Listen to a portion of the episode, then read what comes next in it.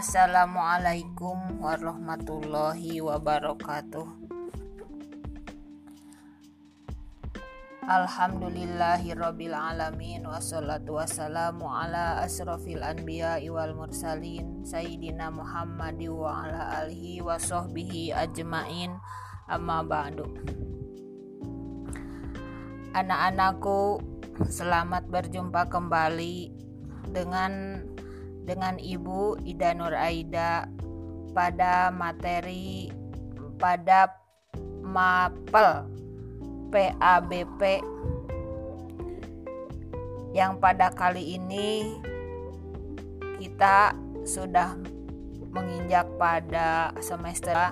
Adapun materi yang pertama adalah bab 4 Hidup sehat dengan makanan dan minuman yang halal serta bergizi. Allah Subhanahu wa taala telah berfirman bahwa kita diperintah untuk makan makanan yang halal dan bergizi. Oleh karena itu,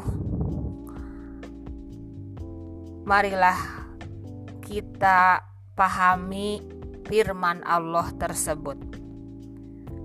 Pernahkah kalian mendengar ayat tersebut? Apakah kalian telah memahami dan sudah mengamalkannya?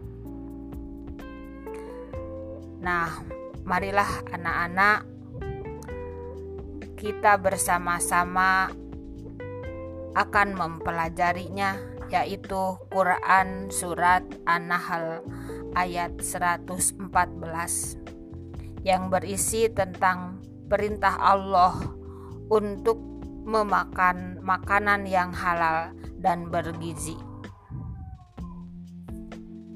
Anak-anakku yang ibu banggakan.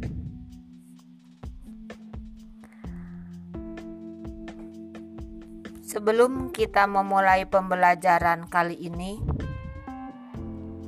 maka dengarkanlah kompetensi dasar yang harus kalian kuasai adalah memahami Quran surat An-Nahl ayat 114 serta dapat mengamalkannya dalam kehidupan sehari-hari. Adapun Apabila setelah mengikuti proses pembelajaran kali ini, diharapkan kalian dapat mampu membaca surat An-Nahl ayat 114 menjelaskan hukum bacaan tabhim dan tarkik mengartikan Quran surat An-Nahl 114 memahami maknanya dan mengamalkan dalam kehidupan sehari-hari sebagai pembuktian bahwa kita taat kepada perintah Allah Subhanahu wa taala. Anak-anakku yang ibu cintai, yang pertama yuk kita baca surat An-Nahl ayat 114. Silahkan buka Al-Qur'annya atau kalau, kalau di buku paket silahkan buka halaman 247.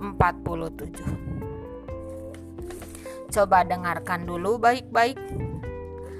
Ibu akan membacanya.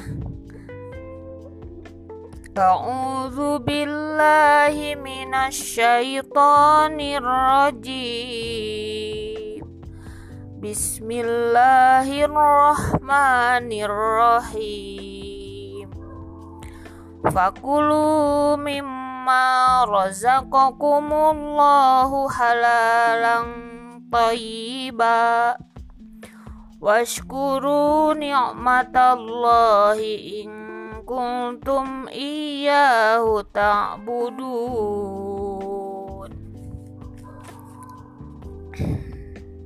Demikianlah anak-anak. Selanjutnya sekarang coba kalian tirukan. Setelah ibu membaca, maka kalian menirukan.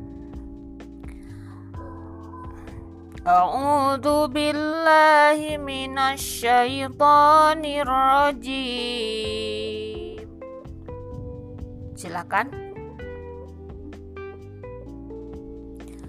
Bismillahirrahmanirrahim.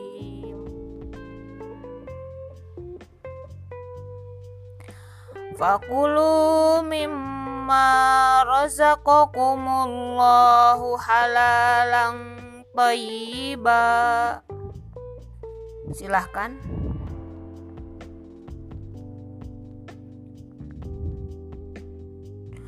washkuru ni'matallahi in kuntum iyyahu ta'budun coba bersama baca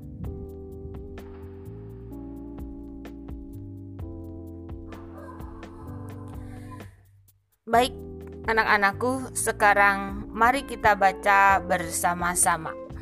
Ayo, walaupun di rumah, mari kita membaca bersama-sama.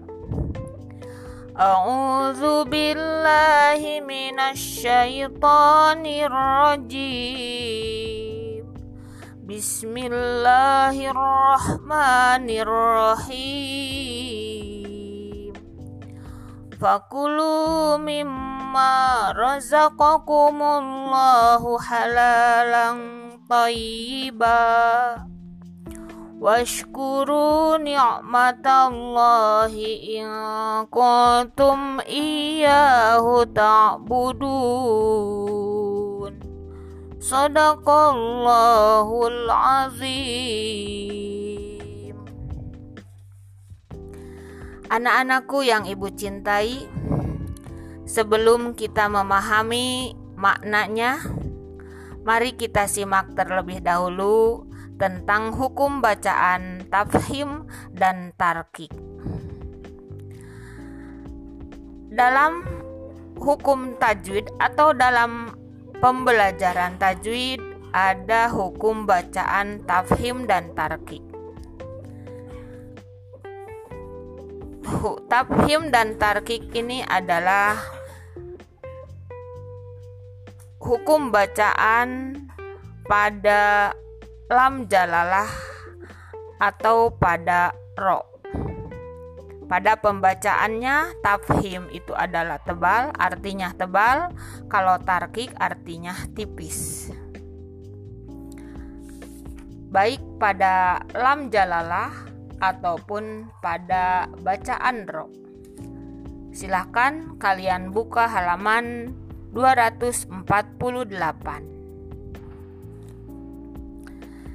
Nah, tapi untuk ringkasnya Ibu ingin memberikan rumus kepada kalian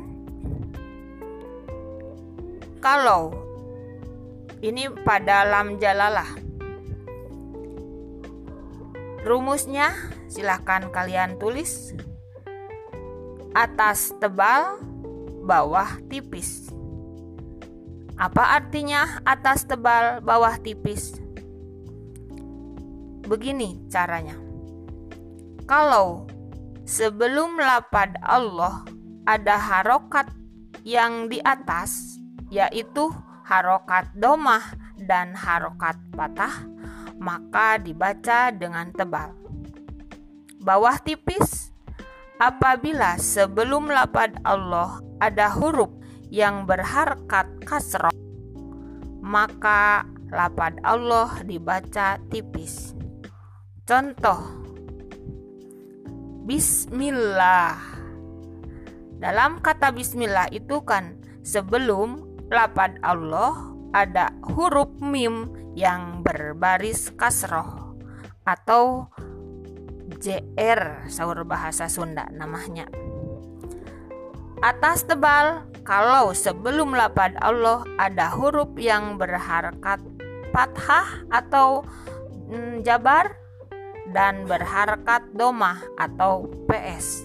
Contoh Rasulullah dalam sebelum lapad Allah ada huruf lam yang berharkat domah. Contoh yang kedua, ni'matallah. sebelum lapad Allah ada huruf ta yang berharkat fathah atau uh, jab, jabar. Maka lapad Allah dibaca dengan tebal. Bunyi tebal itu uh, berujung lapadnya oh gitu. Nikmat Allah. Beda kalau tipis bismillah.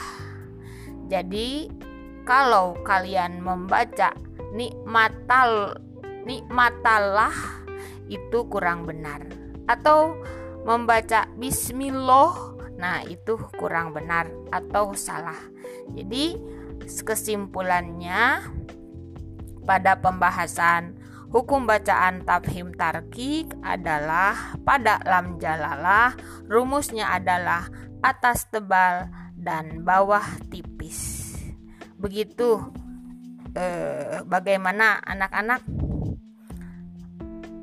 Kalian bisa menerapkannya nanti pada ayat-ayat selain surat eh, eh, pada surat eh, atau bacaan Al-Qur'an kalian. Nah, itu mungkin kalian ada sedikit atau uh, mudah-mudahan kalian paham ya.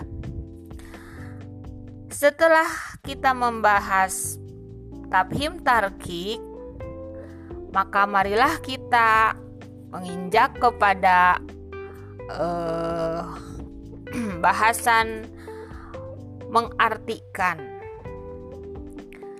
Mari kita belajar mengartikan surat An-Nahl ayat 114. Yuk kita artikan bersama-sama. Silahkan buka halaman 250. Itu sudah ada arti perkata. Dengarkan anak-anak dan silahkan sambil dibuka bukunya dan kalian tetap uh, latihan membacakan ayat-ayatnya dan artinya. A'udzu billahi minasyaitonir rajim. Bismillahirrahmanirrahim. Fakulu maka makanlah. Mimma dari apa? Razaqakumu yang telah direzekikan kepada kalian. Allahu oleh Allah halalan yang halal, toyiba yang baik, washkuru dan bersyukurlah kalian ni'mata terhadap nikmat Allahi Allah in jika kuntum kalian adalah iyahu kepadanya ta'buduna kalian menyembah. Nah, itu arti perkata. Dan sekarang ibu akan membacakan ayatnya dan kalian coba artikan. Bismillahirrahmanirrahim. Fakulu. Artinya? Mimma. Ya, betul. Rezakokumu. Baik. Allahu. Ya halalan selanjutnya toyiba washkuru. Bagus ni'mata ya Allahi. In kuntum. Ya yahu ta'buduna Iya, bagus. Nah, itu arti perkata pada surat An-Nahl ayat 114. Coba Ibu mau uh, bertanya siapa yang mau mengarti membagikan surat An-Nahl ayat 114 secara perkata. Silahkan. Ya, mudah-mudahan kalian paham dan sekarang kita lanjutkan uh, arti keseluruhan. A'udzu billahi minasyaitonir rajim. Artinya apa? Aku berlindung kepada Allah dari godaan setan yang terkutuk. Bismillahirrahmanirrahim. Dengan menyebut nama Allah yang Maha Pengasih lagi Maha Penyayang. Fakulu mimma razaqakumullahu halalang tayyiba Maka makanlah yang halal lagi baik dari rezeki yang telah diberikan Allah kepadamu Washkuru ni'matallahi in kuntum iyyahu ta'budun Dan syukurilah nikmat Allah jika kamu hanya menyembah kepadanya. Sadaqallahul adim. Maha benar Allah dengan segala firman-Nya. Anak-anakku sekalian, kita lanjutkan dalam maknanya ya. Surat An-Nahl ayat 114 ini adalah maknanya adalah perintah untuk memakan makanan yang halal lagi baik serta mensyukuri nikmat Allah Subhanahu wa taala. Dalam ayat ini kita diperintah untuk memakan makanan ataupun minuman yang halal lagi baik. Jadi yang halal lagi baik itu harus menyatu. Bukan yang halal tapi tidak baik, berarti ada yang tidak baik, yang halal tapi tidak baik. Tapi yang halalan toiba, yang halal lagi baik.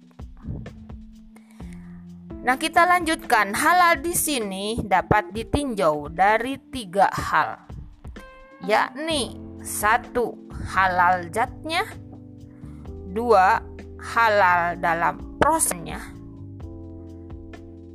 Tiga, halal dari cara mendapatkannya.